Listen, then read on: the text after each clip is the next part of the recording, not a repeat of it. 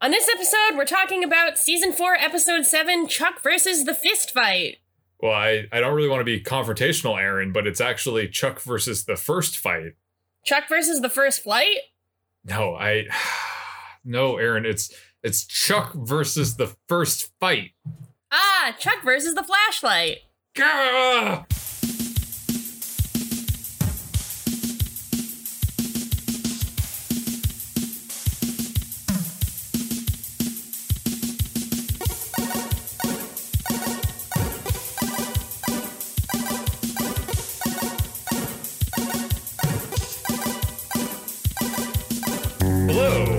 Listening to Go Chuck Yourself.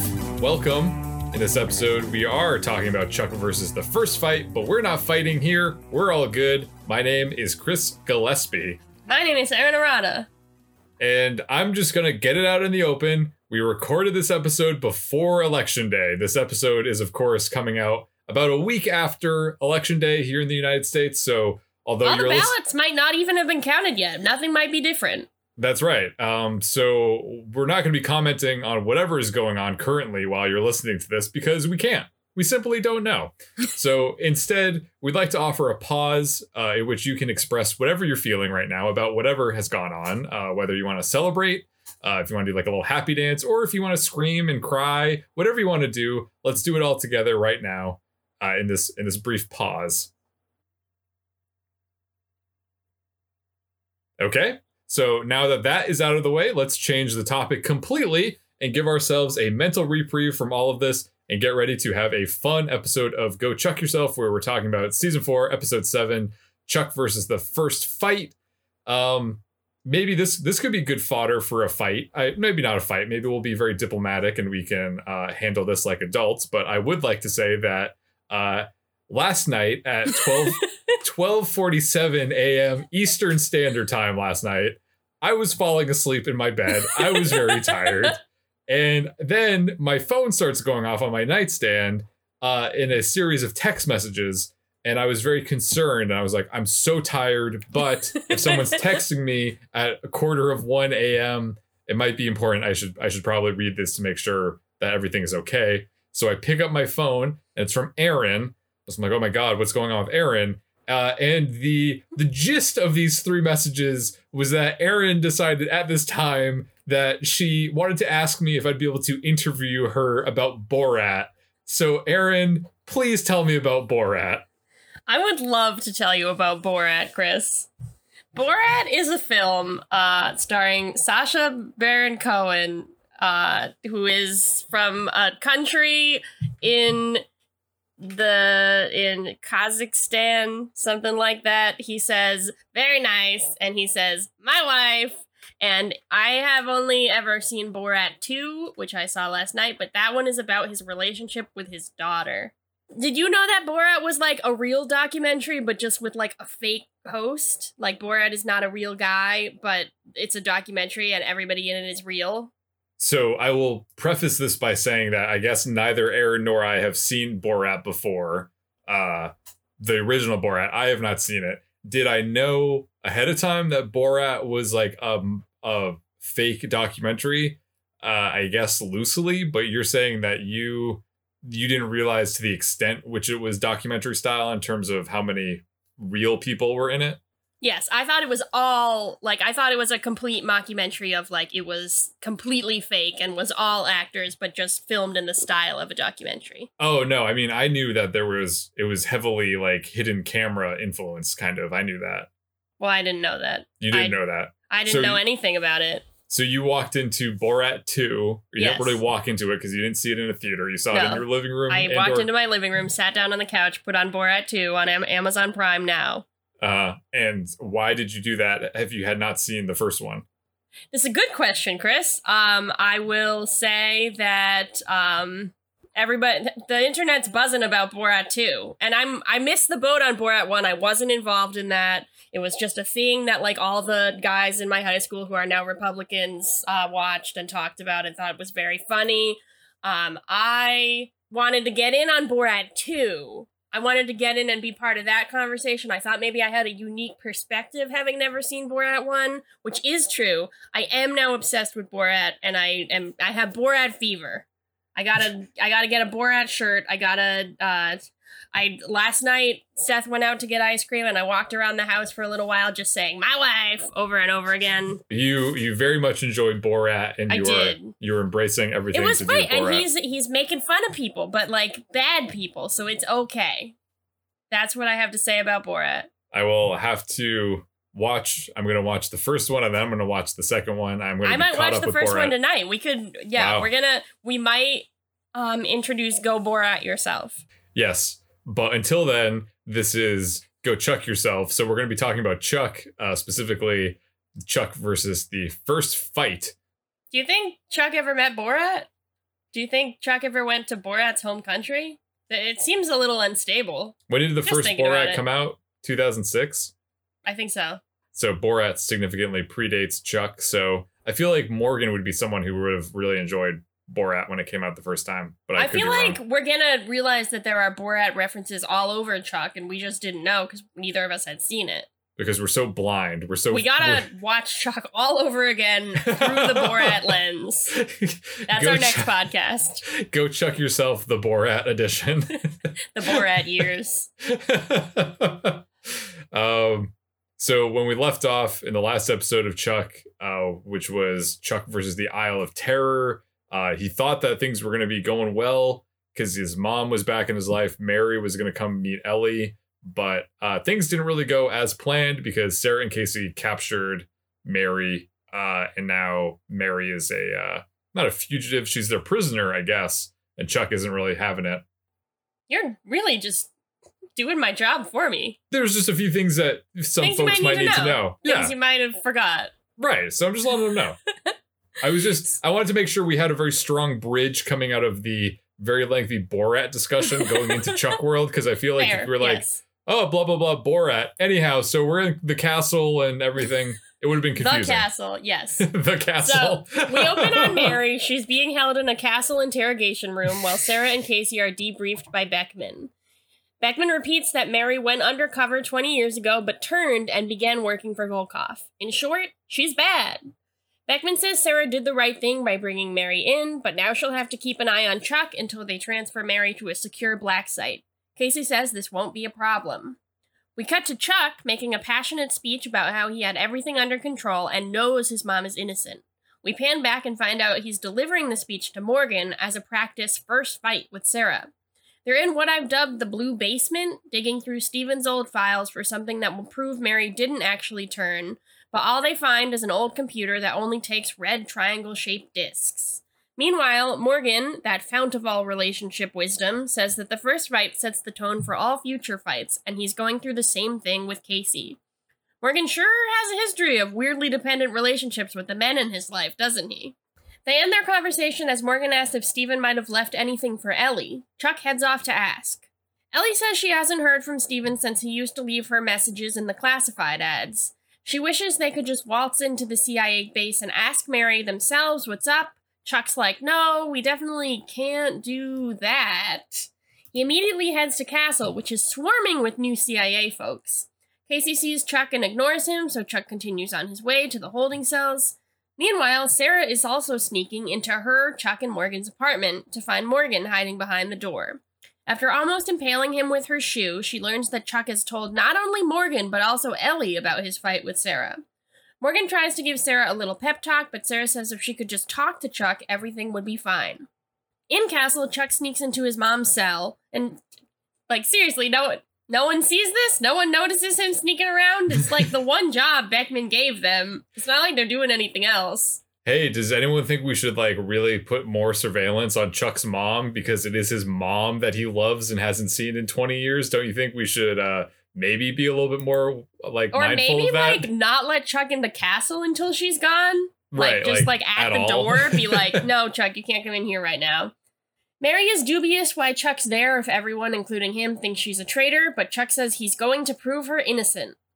After the credits, Mary explains to Chuck that she infiltrated Volkoff's as a spy, but 20 years ago he began suspecting she was CIA, which meant he was one step away from figuring out about her family. She blew her own cover and pretended to join him so he wouldn't find out about or go after Chuck and Ellie. She says she's now working for MI6 and gives Chuck a code so he can meet her handler to prove her innocence. At home, Ellie is digging through the classified ads once again. Devon asks why, since she apparently decided months ago that there wasn't going to be anything left from Steven, but Ellie is adamant that she might have missed something. Apparently, there's been a classified ad for a 68 Mustang every day since Steven's death. In the Buy More, Morgan approaches Casey to inform him that they are in a fight over the fact that Casey lied to Morgan about Chuck's mom and the file. Also, because Morgan can't learn anything from always being the magnet or left out of missions. Casey doesn't have time for this and walks away, which is when Chuck walks up and says he needs Morgan for a super secret mission during which Morgan will be allowed to wear an earpiece. Morgan is so in. Chuck and Morgan arrive at a bar, being the absolute most. As Chuck sits down, Morgan has a lot of earpiece trouble, which involves him choosing that moment to tell Chuck that he talked to Sarah and told her that Chuck is mad at her, and then dropping his earpiece into a water glass. That's actually pretty delightful because the glass is too skinny for him to reach into, and it keeps getting refilled every time he tries to get the earpiece out by drinking it, so he ends up having to take it into the bathroom to resolve the situation. Meanwhile, Timothy fucking Dalton shows up and puts a plastic fork to Chuck's neck, demanding to know who he is. Chuck is a bit flustered and can't remember his mom's code word, but eventually he gets it, and Timothy Dalton, who is called Tuttle, is like, oh, thank God. He's not wearing tweed, but he is wearing tweed in his heart, I will say. And I will also say you love to see it. Folks, it's great to see him on screen. Tuttle explains that he's an MI6 handler, not a field agent, and wouldn't know how to hurt anyone, even if he had to. He seems pretty dopey and harmless. He asks Chuck where Frost is, and Chuck explains she's in CIA custody, but just says he's her ally since Tuttle doesn't know he's Mary's son. Before they get very far in figuring out how to prove Mary's innocence and whether Volkoff knows she's been captured, a waitress shoots Tuttle and then Chuck with a trank gun. Apparently, everyone in this bar is just a spy. Morgan is still in the bathroom drying the earpiece off in the blow dryer. When he gets back into the bar proper, Chuck and Tuttle are gone, and the bar is totally empty. Morgan is distraught. Later, Chuck and Tuttle wake up on a plane. Tuttle says they've been kidnapped by Volkoff's operatives because he thinks they have Frost. The waitress shows up with a flight attendant cart with torture equipment on it, but before she can torture Chuck into giving up Frost's location, Tuttle starts nagging her, I guess is the best way to describe it. she threatens to start torturing him instead, so Chuck kicks away the cart, but he can't do much else because he's tied into his seat. so we think that um, the the waitress here, her the character's name is Dasha. Apparently, That is what it says in the credits, but I don't think anyone ever calls her that. They do not. Uh, she is played by uh, Anna Gasteyer from Saturday Night Live. Um, so she plays a kind of like scary Eastern European woman. She has like this big scar on her neck, and Yes. she has a, a mole and everything that uh, Chuck apparently is is distracted by, and Tuttle. feel which I've I haven't actually said out loud today, so that is that's a fun name to say. Do you say it out loud at other times? No, I mean no. I wasn't saying like I haven't said I like oh I just haven't gone around to say Not my daily tunnel. I haven't said it yet today. I just meant that like since we've been working on this episode, I haven't Yeah. said it at all. That makes sense. Um so anyhow, she's distracted. Um and then like Chuck and Tuttle start to like try to figure out a plan, but then uh Dasha returns uh and she points a knife to Tuttle's eye and Tuttle starts revealing all of his deepest darkest secrets when Chuck kicks uh the the weapons cart over and then back in castle Sarah and Casey are about to interrogate Mary and Morgan wants to come with but they tell him to stay outside and then back on the plane as Dasha picks up all of her weapons Tuttle manages to perform the Swedish slip which allows him to untie his hands without breaking his thumbs which I thought was a, like kind of like a nice callback to earlier episodes of Chuck when it's always they always make a big deal of characters having to break their thumbs to get out of handcuffs or hand ties, different things like that. hmm Um, Tuttle frees himself, and then Chuck, and then the two stand up just in time for Dasha to return for what Tuttle refers to as a tiny weapon standoff. Just as he says this, Dasha puts away her tiny weapon and takes out a large hunting knife and starts going after Chuck. Chuck gets cornered when a large bodyguard emerges from the cockpit, but Chuck uses this to his advantage by evading a punch and allowing it to knock out Dasha instead. Chuck then flashes, finally, and squares off against the bodyguard. The bodyguard overpowers him, and Chuck asks for Tuttle to help. So Tuttle tosses Chuck the hunting knife, but misses and ends up stabbing the bodyguard in the back, causing him to fall over. In the interrogation with Mary, Casey demands to know where Chuck is, but Mary demands to see Ellie first. Sarah tells Mary that Chuck disappeared after going out to see her handler, but Mary insists that if Chuck is with Tuttle, he is safe. Mary suggests that maybe Chuck is simply avoiding Sarah since she knows all about their fight. Mary says that she won't be talking to anyone because the only person that she trusts is Chuck. Hearing this, Morgan walks into the room and Mary is like gobsmacked to see him and asks what he's doing there. Morgan takes ownership for Chuck's disappearance and tells her that she can trust him, even though she hasn't seen him since he was nine. Uh, Morgan, Mary reluctantly agrees, but only if she gets to see Ellie first. Evidently, she is not that concerned about Chuck's whereabouts. She really thinks that Chuck is safe with Tuttle, even though yeah, she does. we've only seen Tuttle for a few minutes, but I certainly don't trust him to take care of Chuck. I don't know. He's Timothy Dalton, so I kind of trust him. So okay, we what is your what is your deal with Timothy Dalton? You keep smiling every time you say Timothy Dalton. You're blushing. What? Are you, do you have a crush on Timothy Dalton? Yeah, was that was that not apparent? I, he's kind of like he's he's in that this I mean this is going to be a disturbing thing to say. He's in that sweet middle ground between like someone you want to be your dad and someone you want to be your boyfriend. That's Timothy Dalton for me. Moving on. Uh, back on the airplane, Tuttle finds a couple of parachutes after punking Chuck, making him think that there was only one. Tuttle appears to be very nervous about jumping out of the plane, but inspires himself by thinking about his favorite show, Alias, which was very random. It was Uh, fun. he then kicks down the emergency hatch door and leaps out of the plane. Chuck lingers, but then sees that uh, Dasha is awake and she has the hunting knife again, so he jumps out of the plane as well. We see the two men uh, falling down from the plane. Uh, they haven't really activated their parachutes yet, but apparently they do at some point because we cut to a commercial. And when we come back, Chuck is waking up safely on the bed of a truck next to Tuttle. Uh, the bed of the truck that they're in happens to be transporting a large herd of sheep.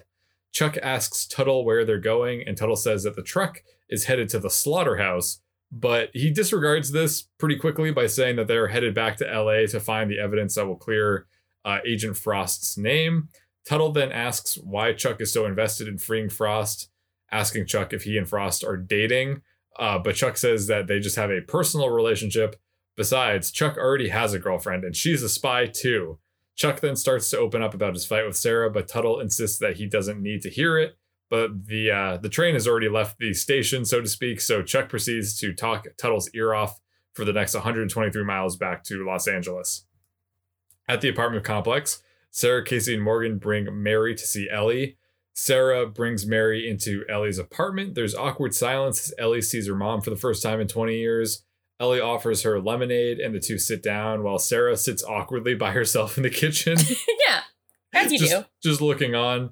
Mary apologizes to Ellie for showing up at her apartment in chains, but she just wanted to see Ellie.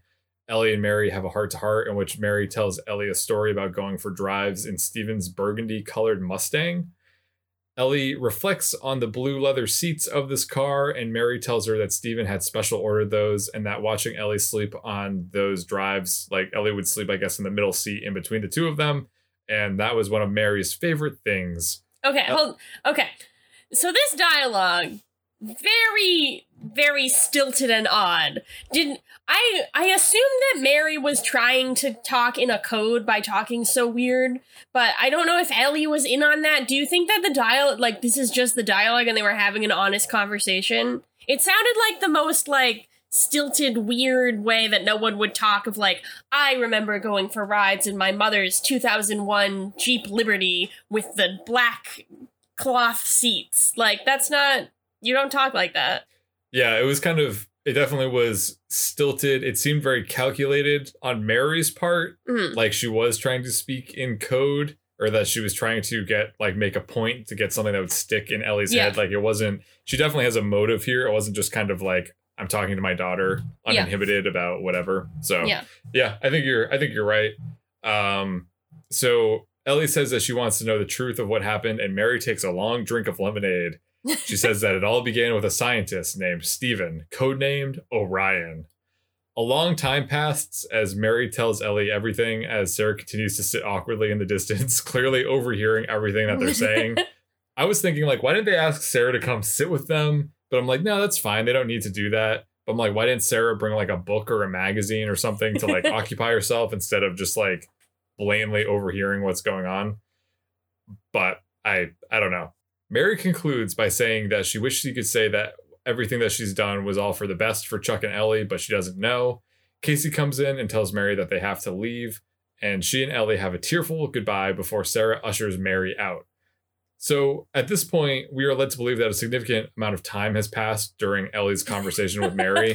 But Okay. Morgan and Casey were there too. You know, what were they doing during their downtime? Let's find out in a declassified scene. So, this is a scene that was a uh, deleted scene that I saw on my DVD.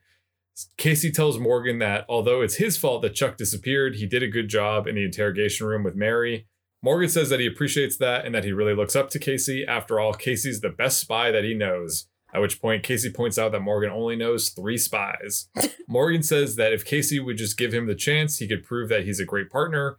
Morgan then goes on to say that he's declaring their fight officially over. Turns out he's been having a lot of physical symptoms of stress from their fight, including stomach and backaches and nosebleeds. But he believes that all of this was not worth throwing their relationship away over. Casey then says that this is getting a little weird and asks to move on, and Morgan says, Yes, let's, before going in for a hug, which Casey promptly rejects. Okay, I mean that that lives up to what the rest of the episode is putting down, but I also see why they cut it. So after that, uh, in the courtyard, when Mary and Sarah return outside, Mary says that since Sarah held up her end of the bargain, now she'll hold up hers. Mary says that there is a relay station that she can call into to check in. If Tuttle's shared his location with the relay station, they will be able to find him and Chuck. Back in the slaughterhouse, Chuck and Tuttle are waist deep in sheep's blood, the screams of innocent ewes ricocheting off of the cold steel walls. Is this real? Is this a thing that happened? Did I miss this? Yeah, I get no reaction. I just said that crazy sentence and you just stared at me blankly. Um, no, I just got anxious that I just forgot to watch part of this episode. no, there was not a scene in which Chuck and Tuttle were waist deep in sheep's blood. that was not included in this episode. That was a very threatening grin that Aaron just did at me. I, it was very intimidating. Uh, anyway, Chuck and Tuttle are actually at a bank in downtown Los Angeles retrieving Okay, a, yeah. a safety deposit box. I always get banks and slaughterhouses messed up. Uh. That wasn't supposed to be any kind of joke. I mean, it was a joke, but I wasn't trying to make a point about anything. Uh, Tuttle opens his security box and retrieves a folder that allegedly contains the proof of Mary's innocence, or it's like a package or or something. And um, as someone pointed out on IMDb, the box number is actually 407, which may be because Timothy Dalton was the fourth James Bond 007 agent. 407. See, considering the fact that I have a crush on him, you would think that I had seen him being very suave as James Bond, but that's not that's not where I know him from. It- you just know him from this, and your your crush Yeah, is just yeah. this. Okay. Yeah. As it turns out, Ellie is also handling a uh, folder at this moment. That might be the worst transition between scenes I've ever written, uh, but it's true. So she takes out her collection of classified ads after her conversation with Mary. Devon asks what she's doing, and Ellie says that she thinks that the Mustang and the recurring classified ads is an actual car that Steven left behind for Ellie. Back at the bank, Chuck and Tuttle are leaving when they are intercepted by Mary and Sarah. Mary sees that Tuttle has proof of her uh, innocence, which happens to be on the weird triangular discs from the beginning of the episode. Uh, they're not real. Don't look it up. There's never been a computer that takes triangular discs. They made it up just for this show. Don't be confused and be like an idiot like me who thought that that could potentially be something that was real. Um, Tuttle says that MI6 has the antiquated technology to read these triangular discs back in London, but Chuck says he knows where they can find one of those machines right here in LA. Tuttle insists that they hurry, but Sarah says that Mary can't go anywhere and they need to bring her back to Castle immediately. Just as they're saying this, several men barge into the bank with shotguns. One raises his gun and shoots the ceiling, and all the civilians at the bank freak out. Sarah, Chuck, Mary, and Tuttle hide and see that these aren't your regular bank robbers. These are a team of Volkoff's men, led by none other than Dasha. Dasha! As Dasha and the henchmen search through the crowd, a security guard approaches them and says that they are that they all surrender and nobody wants to be a hero. They just don't want anyone to get hurt. Dasha says that they are not looking for the money or the civilians. So I'm assuming that they are looking for uh, Chuck or Tuttle or Mary or whoever. Chuck asks Sarah how Volkoff could have found them there, but Sarah suggests that someone, i.e., Chuck's mom, must have revealed their location. Tuttle says that Volkoff's men must have followed Chuck and he to the bank and alludes to knowing about Chuck and Sarah's fight. Sarah is incredulous that yet another person knows about their issues. We then cut to the security footage of the bank, which is being watched by Morgan and Casey in the spy van. Casey is gearing up to go in through the bank's roof, and Morgan wishes him luck, but Casey invites him to come with. Morgan says that he figured Casey would want him to stay in the van, but Casey says that Morgan will never learn anything in the van and hands Morgan a vest of body armor. Morgan takes this to mean that his fight with Casey is over completely. Not like over in the declassified scene, but now it's now it's really over. So yeah, Sarah tells Chuck she can't believe he told everyone about their fight except for her. Chuck explains that he wanted to get his feelings in order first so they could set the right tone for their fight, but Sarah points out that the tone he actually set was telling everyone but her how he was feeling. Yeah, it was stupid. It was a stupid move, Chuck. Yeah, it's dumb. Chuck is dumb. We know that. so as they try to escape, they start to fight properly. Chuck is upset that Sarah didn't trust him and arrested Mary without telling him. Sarah says she did this for Chuck's own good to protect him. Leaving Mary and Tuttle behind a counter, they run out and continue their fight while beating up Dasha and the bad guys. Another good band name. Yes. Also, Kiss with a Fist is playing, and that was pretty pretty apropos, I would say. Yeah, that makes sense. Sarah says it's exhausting to fight with him and she hates it. He agrees, but says he wants her to believe in him even when she thinks he's wrong. She agrees. We get a brief glimpse of a potential sexy Sarah showdown with Dasha, but then Sarah just knocks Dasha down. As Mary and Tuttle come out of hiding, though, Dasha gets up and tries to shoot at Chuck. Tuttle jumps out in front of him and gets hit. Sarah calls in the man down, but Tuttle encourages Mary, Chuck, and Sarah to take the discs and go. Sarah agrees, unlocking Mary's handcuffs. She says if Chuck trusts his mom, that's good enough for her, so they head to the blue basement. Mary says what we're all thinking that she assumed Stephen had sold the house and doesn't know why he kept it. Chuck makes a comment that makes me wonder if Mary does Mary know that Stephen is dead? Has that come up? They haven't Is- told her, so unless she knew Yeah. independently, but they never discuss it. Yeah. So Chuck kind of uh, brushes over that. Um, so I don't know if that's going to come up later, but they don't have time for that right now. They head to the computer and put the disk in, or at least Chuck and Sarah do. Mary keeps walking through the aisles of files, looking just a little suspicious. As Casey and Morgan arrive at the bank, they find there's nothing left of Tuttle but a pool of blood. Mary, meanwhile, sneaks open a box marked e- Irbia? Did you see what it said? Uh, yeah. Well, what it was it? it ear something. It was U E U R Y something. Yeah, it's like Urbia, whatever that means. That's something. Uh, she pulls out a phone. At the computer, Chuck is confused to see that all the discs are blank. Sarah heads off into the stacks with her gun drawn, and Chuck follows, but he finds Mary first. She holds up the phone and says, Your father never wanted you to see this, but I know now he was wrong, and plays an intersect video. As it ends, Sarah yells for Chuck, but then gets knocked out by someone. Chuck turns around and it's Tuttle, looking very dapper in a suit. Chuck asks Tuttle how he's there when he got shot, and Timothy Dalton goes all Russian, or like sort of Russian. He still kind of sounds British. Uh, he says there is no Tuttle. He's Alexei Volkoff. Then he punches Chuck and knocks him out. Chuck wakes up, and he and Sarah are tied up. Mary is standing by, all smug, while Volkoff plants bombs all over Stephen's basement. He says that Stephen was pathetic for pining after Frost when she left him, and wonders why Chuck would follow in Stephen's footsteps, still not knowing Chuck is Mary's son. Either way, he thanks Chuck for leading him to Orion's base so he could destroy it and everyone who knows about it.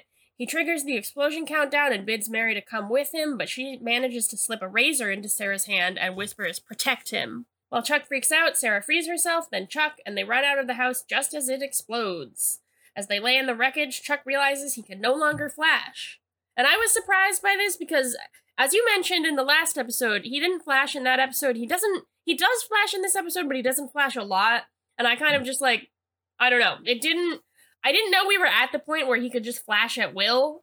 And apparently he can, so he notices that he can no longer do it. But it's just, I don't know. I was, I mean, that's a big, that's a big thing that is revealed, but it was just kind of like, oh, right, he can, flashing is a thing that he does. I, I had Mhm. forgotten. Yeah. Meanwhile, Ellie and Devon are heading to pick up the Mustang. They find a heartfelt letter from Steven saying Ellie will always be his little girl and he trusts her to know what to do.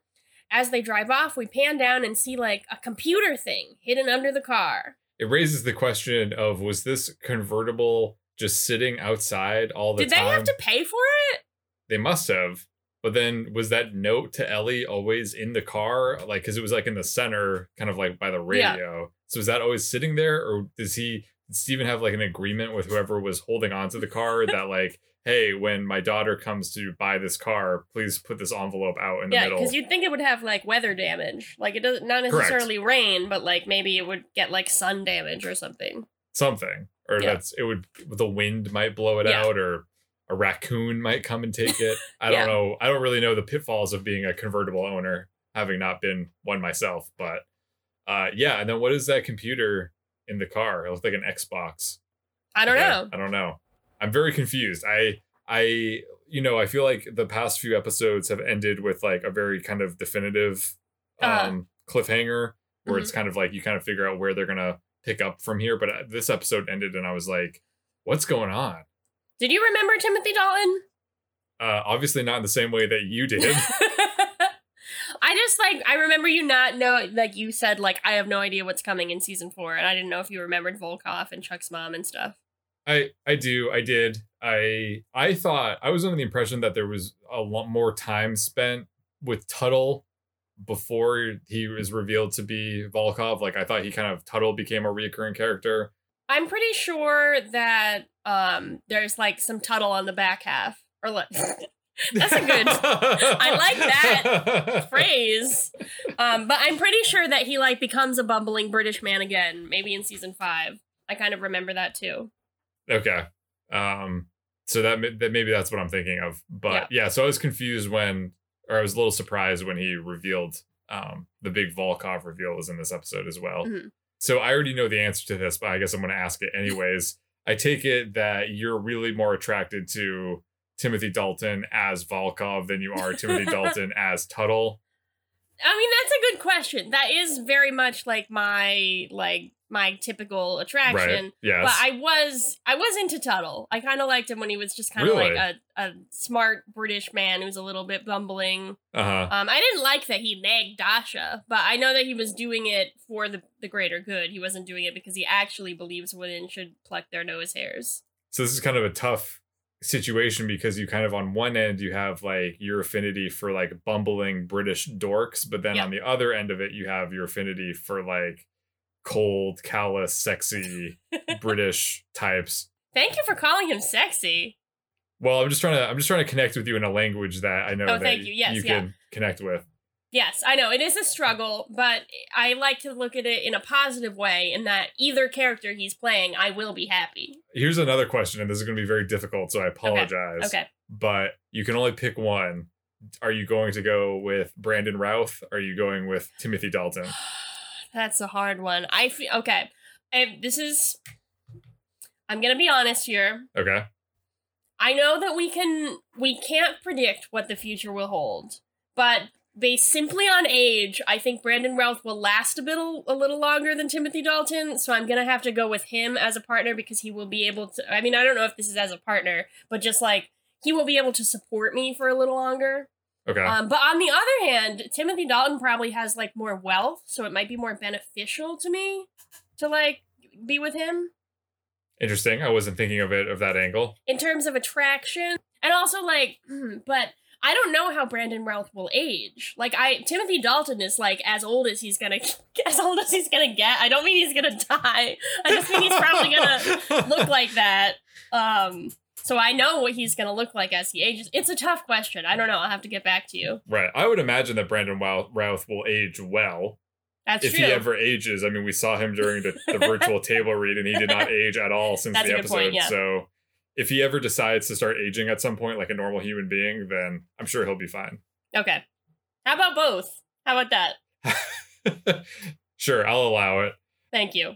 Uh, just like the rules for that, I guess were pretty fast and loose. The sometimes the rules for Chuck Marry Kill are kind of fast and loose. We can marry concepts, ideas. We can marry multiple things at a time. We can marry people, we can marry fictional characters, whatever we want. It's it's just the rules of Chuck Marry Kill.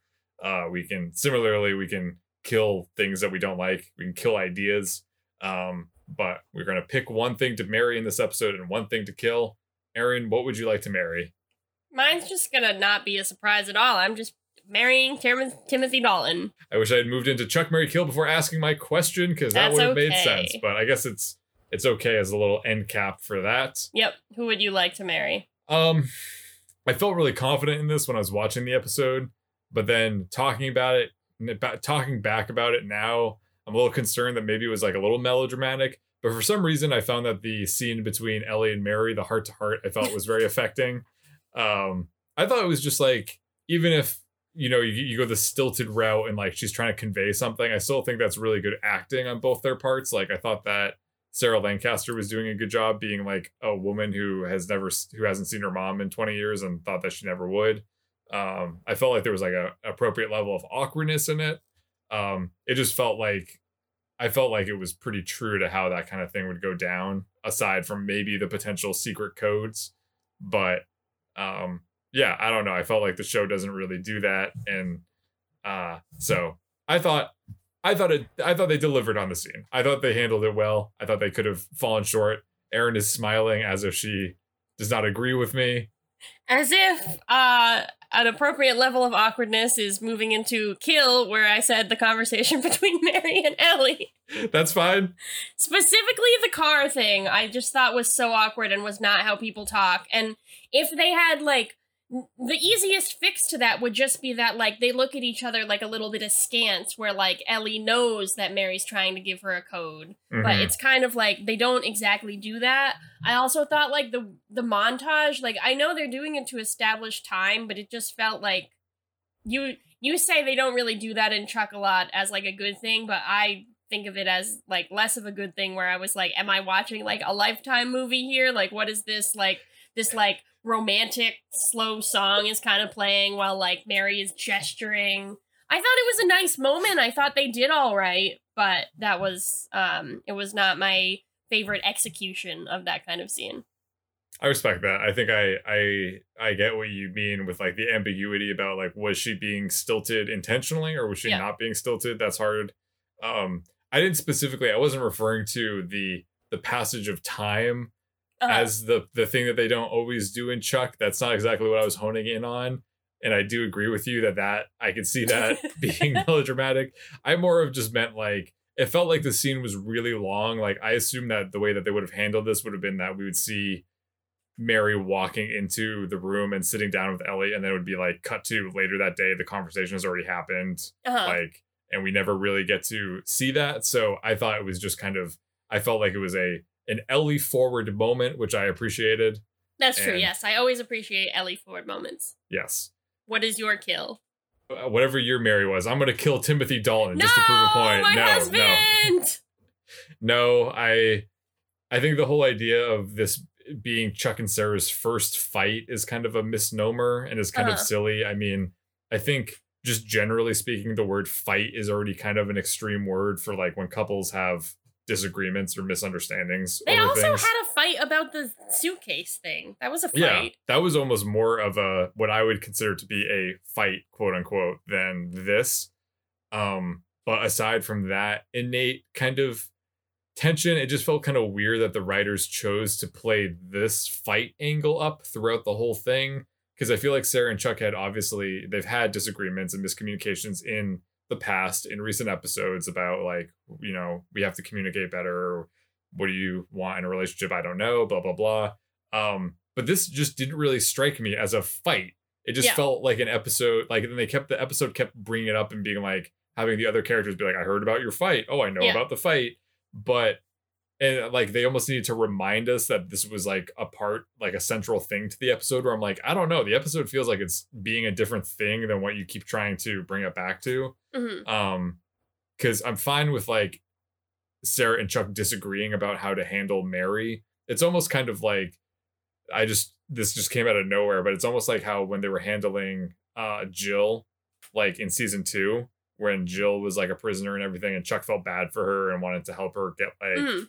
Immunity or transfer to a whatever and they're like, "Oh, we don't know if we can trust you." Like it's not really a fight. Um so I, I understand why the characters would disagree, but saying that they're having a fight and that this is their first fight just doesn't make sense. It's almost like another stupid bullshit Morgan says something in the first five minutes of the episodes where he's like, I'm a relationship expert and I know all about this. Yeah. And this is what this is. And then they just stick with it for the rest of the thing. Even Yeah. though this is the second episode after the previous episode where Morgan has not talked about his new relationship with Alex at all. So I know. I really thought that like Casey was like bringing Morgan into the fold and it was going to be revealed that he was doing it so like he didn't have time for Alex, but that like has never come up like since Casey started involving Morgan more in the spy life. mhm. I thought that would make sense, but I don't think that's what they're doing. Yeah, you think he would be more like, okay, well, you know, my daughter says you're okay, so you're okay by me. Let me show you the ropes. But it seems to be completely separate and independent of Alex's feelings. Something that is not separate from our feelings, something that's actually very closely attuned to our feelings, is the scooter scale, uh, where we pick a number on a scale of zero to five, number of corn dogs to give this episode based on how much we like it. Aaron, how many corn dogs are you giving this episode? I'm going to give this episode three corn dogs. I thought that it was fairly enjoyable. It was watchable, and in terms of what it was setting up, all of that was interesting. I thought Timothy Dalton's performance was great. Obviously, he is my husband. Um, I found the fight angle kind of confusing. Like even in reading my notes back about the scene where they actually like have their fight while they are having a literal fight with the bad guys, I was like, what is each of their perspectives? Like Chuck is mad about like Sarah imprisoning their imprisoning his mom, and then what is Sarah's point of view? Like she's just it's all it wasn't really a fight. You're right. Um, so I think that this is another instance in which like they're trying, they're swinging for something in terms of like adding some drama back to their relationship, but I didn't really feel like this was the way to do it. Um, I felt like even though she was in a lot of it, I felt like Linda Hamilton was not like at her best in terms of utilization. She just kind of like there was a lot of time where she was just kind of like standing there and was like reactive as opposed to like doing anything other than the conversation with Ellie, which I thought was a nice idea, but I didn't like how it was executed. So I feel like that's kind of my tagline for this episode is like a nice idea, but I don't like how it was done. I don't know. I'm really torn because I feel like my my opinion of this episode has changed as we've discussed That's it. interesting. Well, you could give it two scores. Just lay them out there. Two score? Why would I give it two scores? Well, I just mean like you can say both of your scores and then like they can both be on the record. Well, where I'm where I'm hovering at, it's kind of a big range. I'm kind of confused because I feel like I could go anywhere between 3.5 and 4.5. Mmm, wow. is kind of I you know, but I just I felt the third act of this episode was really strong.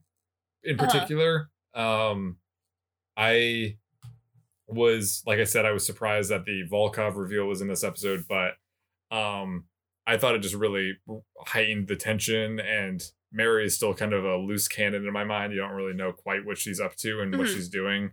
Um, but I just thought that obviously I liked for better or worse that the interaction between Mary and Ellie and that Ellie was able to finally have that. Um the actual like Volkoff plot of like we're on a plane and now we're in a truck and now we're at a bank and there's Dasha and everything. I guess I didn't really care too much about, Uh-huh.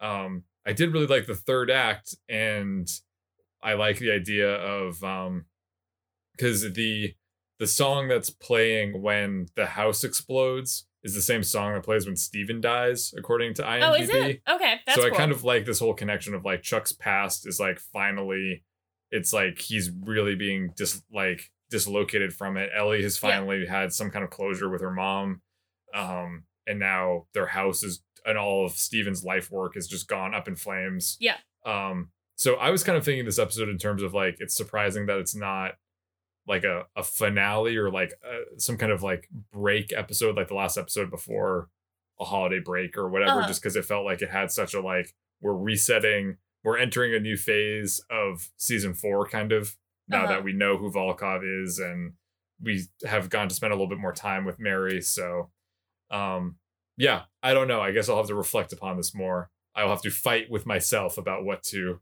what to give this on the scooter scale. Your but first fight with yourself. maybe, maybe Never I'll done just, it before. I'll just average out. I'll say I'll just give it a four. Uh, and that's Okay, like a that middle ground. So I think that's probably okay. All right, so our final segment is our lesson of the week. What did you learn this week, Chris? I learned this week that even if someone has an unassuming, non threatening name like Tuttle, do not trust them. Tuttle might end up being quite a bit of trouble. Ooh. Um, I learned, well, I, I don't know if I can count this as something I learned this week. It was just something like I re verified with myself, but I would like to date Timothy Dalton. Is he married? I gotta look this up. I mean, obviously he's married to me, but uh, does he have a wife? Let's see.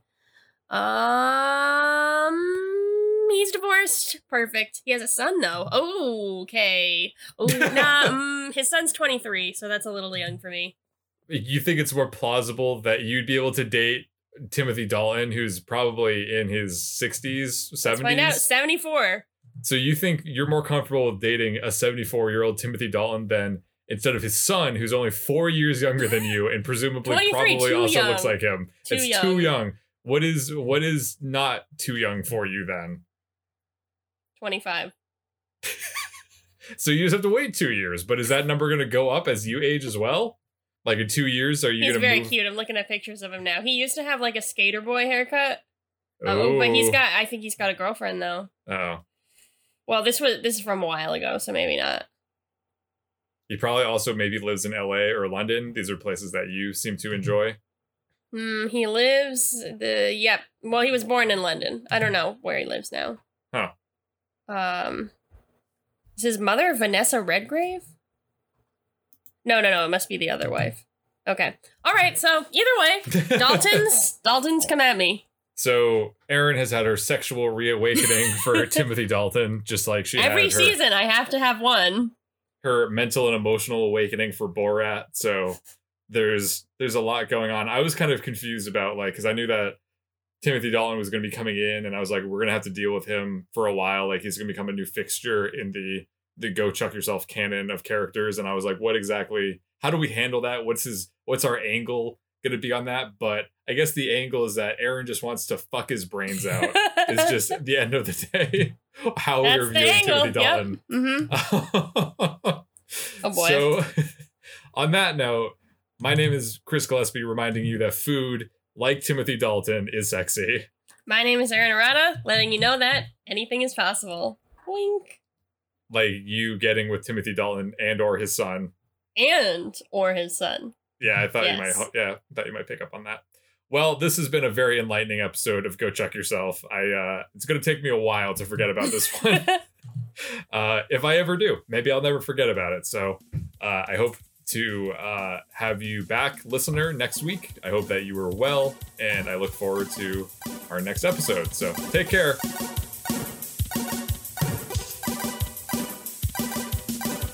Thanks for listening. As always, a big thanks to the artist Hadakoa and the fine folks at freemusicarchive.org for providing us with our theme song, Warm Up. If you want to drop us a line, you can reach us at go check yourself podcast at gmail.com. Don't forget to like and subscribe to Go Chuck Yourself on your preferred podcast platform. New episodes come out every Monday morning, and you do not want to miss a new episode. Thanks again. We'll see you next week. Bye bye.